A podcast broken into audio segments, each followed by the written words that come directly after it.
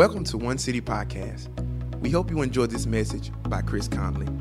For more information, please visit our website at onecitymemphis.org. Welcome to Conversations. This is Karen Conley, and I'm here with Chris Conley, and we are in the middle of our Fire and Ember series. And Chris, this is week three of this series, and today's message that we want to just have a conversation about was called Irresistible if I can say it, irresistible hospitality. So um, lay out the foundation, maybe the the kind of the key verses just to set the stage. Hopefully everybody's listened to the message. Um, but before we kind of jump in, set the stage of of really kind of the the main thesis of this message. Yeah, so we looked at the story of Zacchaeus, and that Zacchaeus is this tax collector, and Jesus sees Zacchaeus in the crowd and says, Zacchaeus, hurry and come down, for today I must stay at your house. And because of who Zacchaeus was, uh, one of the most uh, disrespected people, one of the most hated people, uh, someone that people uh, did not want to associate, definitely did not want to have him into their house. It was radical. Why in the world would Jesus, out of all these people, pick out Zacchaeus? and say, Today I must stay at your house. And so this passage gives us a window into just the the heart of Jesus that that he sees everyone. Uh, no one's outsider to Jesus. Uh, regardless of what one has or has not done, they are valuable to Jesus. And so, really, when we say irresistible hospitality, what we've seen is when we look at the Greek origin of that word, one of the meanings of the word is it's the love of the stranger. And can we imagine what would be different in our country today if we were really good at loving the stranger? Would we have all the division that we have today? Would we have all the criticism that we have today? Uh, unfortunately, our society has turned into a culture of, um, you know, just really ugly criticism. And, and yet, if we were known by hospitality, uh, if we were known, you know, as a people that went above and beyond uh, to love well, all of these problems, I think, would disappear. Well, Chris, as you approached this particular message, you had the passage of Zacchaeus. And then the second passage that um, you brought forward was in Luke um, 7 36 through 50, where the woman in the city comes in and she brings the uh, anointing oil and she wipes. Uh, this her her hair wipes Jesus's feet and this just very dramatic moment. And and as i was thinking about both the zacchaeus passage and then the powerful um, story here and you talked about how in this story and i'm i'm i'm going to trust that people have listened to the message um, as as i don't give the full context of this but you made the comment that simon played the role of the enemy and the prostitute p- plays the role of the host and i think just in both of these passages the the thing that we often miss is how God saw those scenes versus how we do. And we are. We're so quick to judge. We're so quick to evaluate. We're so quick to put people in categories and and try to, you know, make ourselves in a higher category than them. And that's honestly the antithesis of what Jesus is about.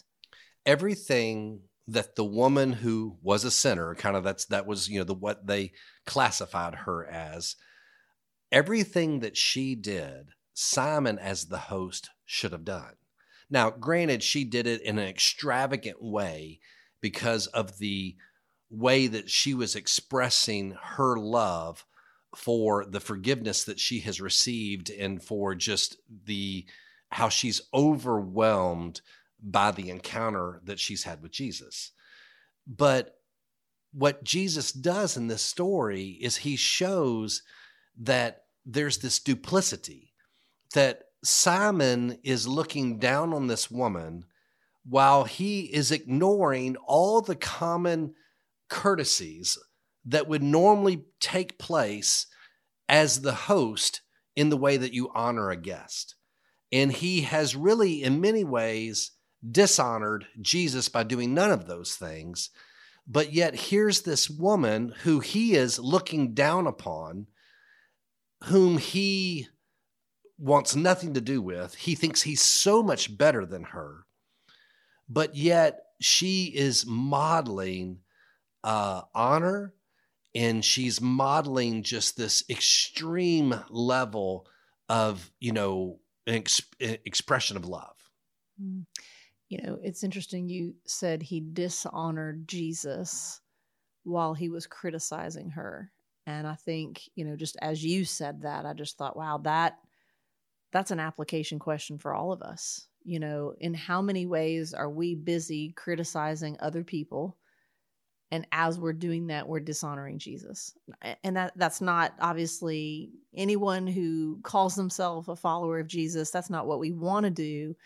But man sometimes we we need to step back and realize even as we read these accounts and think ah oh, well those people that were so off base that they'd be critical of zacchaeus or of this woman like don't they they're so off. And then sometimes we go wait a minute maybe there's somewhere that i'm off maybe there's somewhere that i'm being critical of somebody that i don't understand and so i, th- I think it's a valuable um, thing for us to really evaluate in our own lives to say, okay, how are we truly living out these truths of what Jesus taught us about loving other people? How do we get the speck out of our own eye versus looking at the log in someone else's eye? That kind of truth, you know.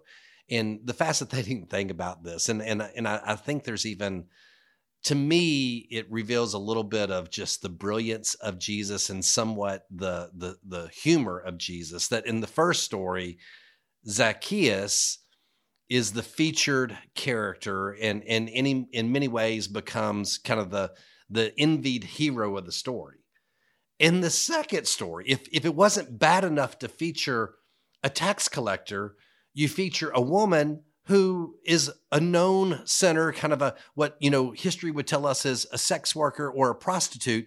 And so then Jesus makes this woman the hero of the story. Jesus is phenomenal in the way that he gives these illustrations that are irrefutable, that humble us, that have to make us go, wow, how arrogant how self righteous, how prideful.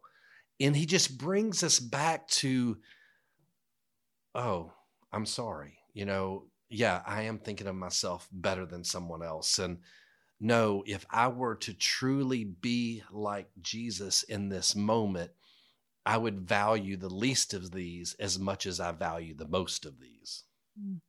So, as this series, Fire and Ember, has started, we're in the midst of really encouraging all the people that are in the Memphis area that are listening to us and are part of One City Church to be a part of these new dinner groups. And so so the practical application for for many of us as we think about hospitality, as we think about building friendship, um, it is it kind of goes two directions. And I just wonder if for a moment um, we might be able to spend some time. You mentioned this in your message the difference between hospitality and entertainment. And I thought it was just a, a very, that comparison contrast really is eye opening to, to help us really look at okay, what what do I really spend my time doing, if either of these? And obviously, you know, COVID has kind of put a, a damper on on both of these, but especially entertainment, especially. But but for a moment, make that comparison and contrast, and let's let's evaluate that. Yeah. So there's a radical difference between entertainment and hospitality, and we even see this in the design of our homes. Okay, that 20, 30 40 years ago, uh, there would be homes designed with a front porch. And today we've really kind of designed our home more with a back porch. there would be a family room in the front of the house with a, a big window in the front of the house. And there wouldn't be an entertainment center in the front of the house in the family room. There would be a coffee table. It was a room designed to really host people and have conversation. Um, whereas nowadays, what we've done is we've kind of, you know, moved even the family room to the back of the house, and the feature, uh, the focus of the family room is more of an entertainment center than it is a coffee table. We've designed our houses to be places to kind of hide from the world in retreat versus open up and invite in um, in the world of being a good neighbor, we, you know, hit our garage door button and it goes up and it goes down, and it goes up and it goes down, and we go in and we go out and we almost never say anything to anyone. And I have been incredibly guilty of that through the years. You and I are about to move into a new home in about two, two and a half months. And one of the things we want to do radically different is we want to just literally, in proximity, be good neighbors. And so when you think about this difference between entertainment and hospitality, entertainment is often about exclusion, whereas hospitality is about inclusion. Entertainment, the nicer the party, uh, the more money that's spent on the party, it's a VIP party, right? And you've got to be somebody to get an invitation to that party. And so you've got to become somebody to be invited. Otherwise, you're excluded hospitality is about inclusion and it's inviting everyone. And in the the theme of you know what jesus does he always includes the insider and the outsider. It's about the family of god loving one another and being together but it's always us bringing the outsider in and making them an insider but there's also in, in entertainment, it's about performance, whereas hospitality is about service. So in the entertainment world, you know, there's got to be something that is, you know, done in complete excellence. Uh, there's some type of, you know, you've got a musician, you've got an artist, you've got a sporting event, you've got something to entertain us. Whereas hospitality is really all about how well can I create an environment to serve you, to bless you, to encourage you, to meet your needs. Whereas entertainment, um, you know, when you're the one doing the entertaining, uh, you're the host or the guest, okay? And, you know, there's a certain role that each one plays. And um, you know, the the host wants to gain certain things from this party and it may be gaining in prominence. It may be gaining in you know kind of what people think of you as the host in the sense that you've thrown this amazing party. You know or you're the guest that that you're going there and you know you're important because you're going there and you're going there and you get to kind of you know hang out with other important people all right? Whereas in the world of hospitality the lines are intentionally blurred between the host and the guest there are times that Jesus is very much the host. There's times that he chooses to be the servant and he gets up from the table and he takes the water basin and he takes the towel and he washes the disciples' feet. That he is constantly uh, going back and forth between what it means to be the host and to be, you know, uh, the, the, the guest and and to take comprehensive uh, perspective of the well being of everyone. All right. In the world of entertainment, it's it's more of a scheduled event. It's you know it depends on what's happening on the calendar and you know kind of the time of year and the events and you know it can be a little bit sporadic. In the world of hospitality, it's a way of life. It's something that you do consistently. It's something that has uh, built-in repetition. It's it's all about overlapping relationships. In the world of entertainment, it's uh, uh, how do you say this word? It's reciprocity. Yeah, reciprocity. Um, so it's like I scratch your back, you scratch my back. You know, hey, I invited you, you invite me. Um, in the world of um, hospitality, it's all about generosity. I'm giving because it's more blessed to give than to receive. I'm inviting because it's a privilege and an honor to have you in my home. I would do, I'd rather do nothing more than to serve you. So as you're sharing these this contrast between the entertainment and hospitality and then even just I'm sitting here thinking about just literally the way that we have changed the shape of of homes and the struct the, the design of homes and how that reflects us. You know, that as we think about okay, why would someone move to a place to become generous? To open up their home, to go to the effort and the trouble to do that. Um, why should they do that now? And I think to answer that question, it might be worthy for us to discuss what caused that to change. You know, why, you know, the hey, I go in my house and I close my door Eh, when I think about that, that's because I'm exhausted. I don't have anything left. I just want some downtime. I'm an introvert. You know, those kinds of things come to my mind as to it's true. We, you know, we haven't been fantastic neighbors. Why have I not been a fantastic neighbor? And what is it that I need to shift that that's not the answer? Well, when we don't have margin in our life, um, one of the things that we quickly reduce or eliminate is relationship, is friendship. So, you know, we oftentimes have made the priority of our life is, you know, achieving in our career so that we make more money, so that we have more things. And in the process of doing that, um, that focus on achievement creates neglect of relationship and, you know, we do, we exhaust ourselves in the world of we rise early, we stay up late. You know, even technology has caused us to work around the clock. Um, we rarely give ourselves the ability to just check out.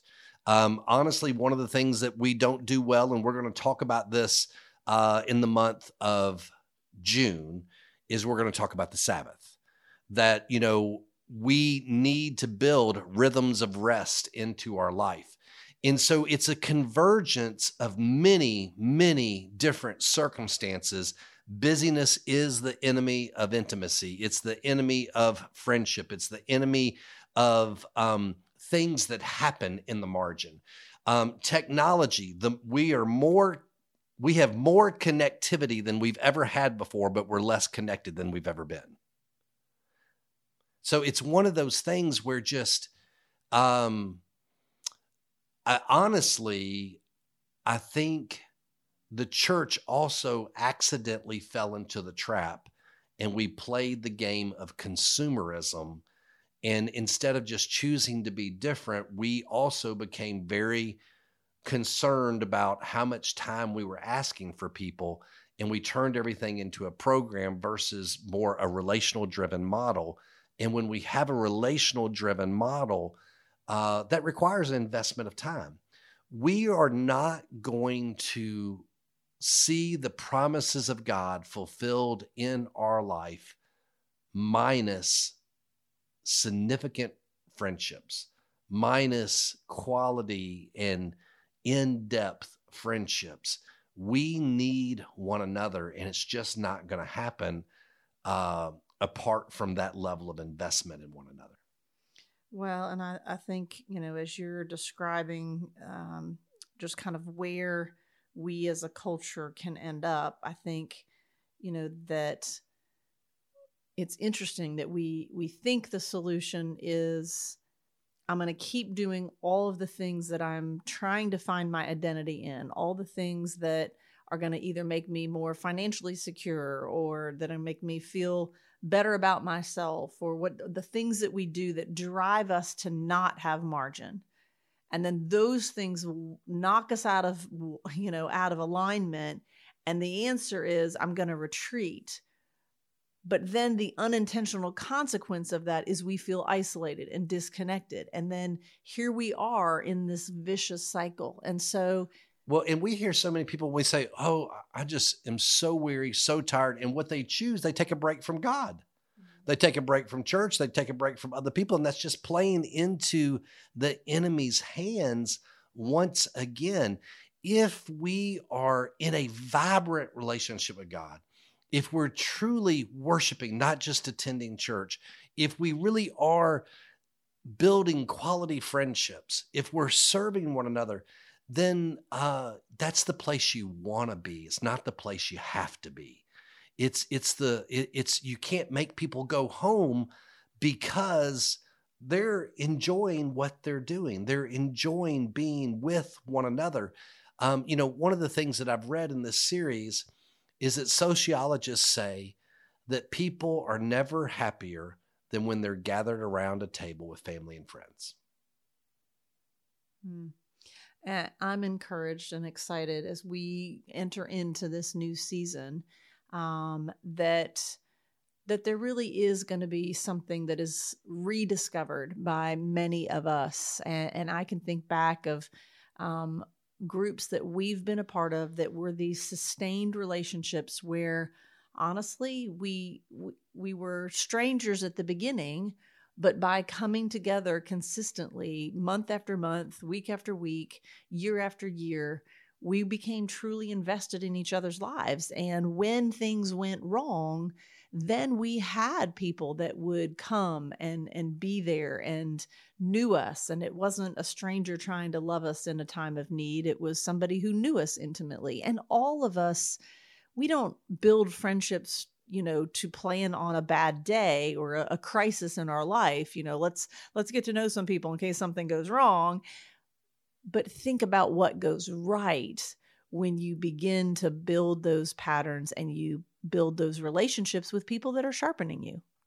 Yeah so relationships um they can't be programmed like if if a relationship is always something you should do you need to do you ought to do versus something you want to do. When a relationship is a two-way relationship when a relationship's known more by giving than receiving then what happens in that relationship is every time we're together it's an energy giving relationship every time we're together, it brings life to both people. Uh, so what we see is whatever you do, never think that less relationship is the answer. Uh, less friendships never the answer. Um, you know, just me and Jesus, honestly, is not the answer. That we have got to run this race together. Um, you know, one of the things that we always say in marriage uh, advice or marriage counseling or pre marriage counseling, especially pre marriage counseling, is when you're looking for your spouse, see who's running the race with you, not who's watching from the stands. And, and we say, you know, it's okay if they're running a little ahead of you. It's okay if they're running a little bit behind you but it's absolutely essential that they're within sight and you're running together. And if you're running together, you have a shared experience.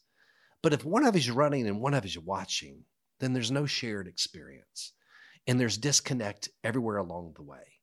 And so we need to run the race together as believers, as friends. And when we do that, then the mission of God is not overwhelming the mission of God is possible because we can accomplish anything together and we can accomplish virtually nothing alone. You know, it's interesting as you were speaking, I think even in the huddle this morning, the thought occurred to me because obviously, you know, I can I can imagine somebody thinking, you know, this all sounds great, but man, I've had my heart broken. I've had relationships that just people who've hurt me and I've got my guard up and, you know, is it really worth it? And just the, the ways that just, you know, humanity can be can be painful sometimes walking this journey. And I thought today, you know, Jesus knew absolutely everything and he knew that Judas was going to betray him, and he still invited him. He still walked that whole journey out, even knowing that betrayal was going to be a part of it. And so, it to me, it was just a, an interesting dynamic I hadn't considered in in just kind of thinking through that. You know, even with that, knowing that that was how that was going to end, um, God's path still needed and included relationship and community. Even because one person, you know, betrayed didn't mean let's not have disciples, didn't mean we don't need community. Um, and that, that that's a part of even Jesus's journey was to be betrayed. Yeah. And the other 11, watch how he handled that situation Mm. and to see, you know, who is this man who proclaims to be the author of love? And is he that even when he's betrayed? You know, how we respond um, says the most about who we are. Well, I hope that as we continue in this series, um, there's so many more dynamics that we will discuss in upcoming podcasts. But I hope this has been food for thought for you. I hope it gives you a desire to prioritize um, bringing people into your circle, bringing people into your home, and investing time um, to show them the love of Christ, but also that you would be a recipient of it as well. So I hope you guys will join us next time and next week for part four of Fire and Ember, and have a good one. Thank you for joining us today. If you enjoyed today's message, share it with a friend, and be sure to subscribe to this channel so you don't miss a single episode. Join our movement and help us to prove that love works. You can give towards our mission at onecitymemphis.org.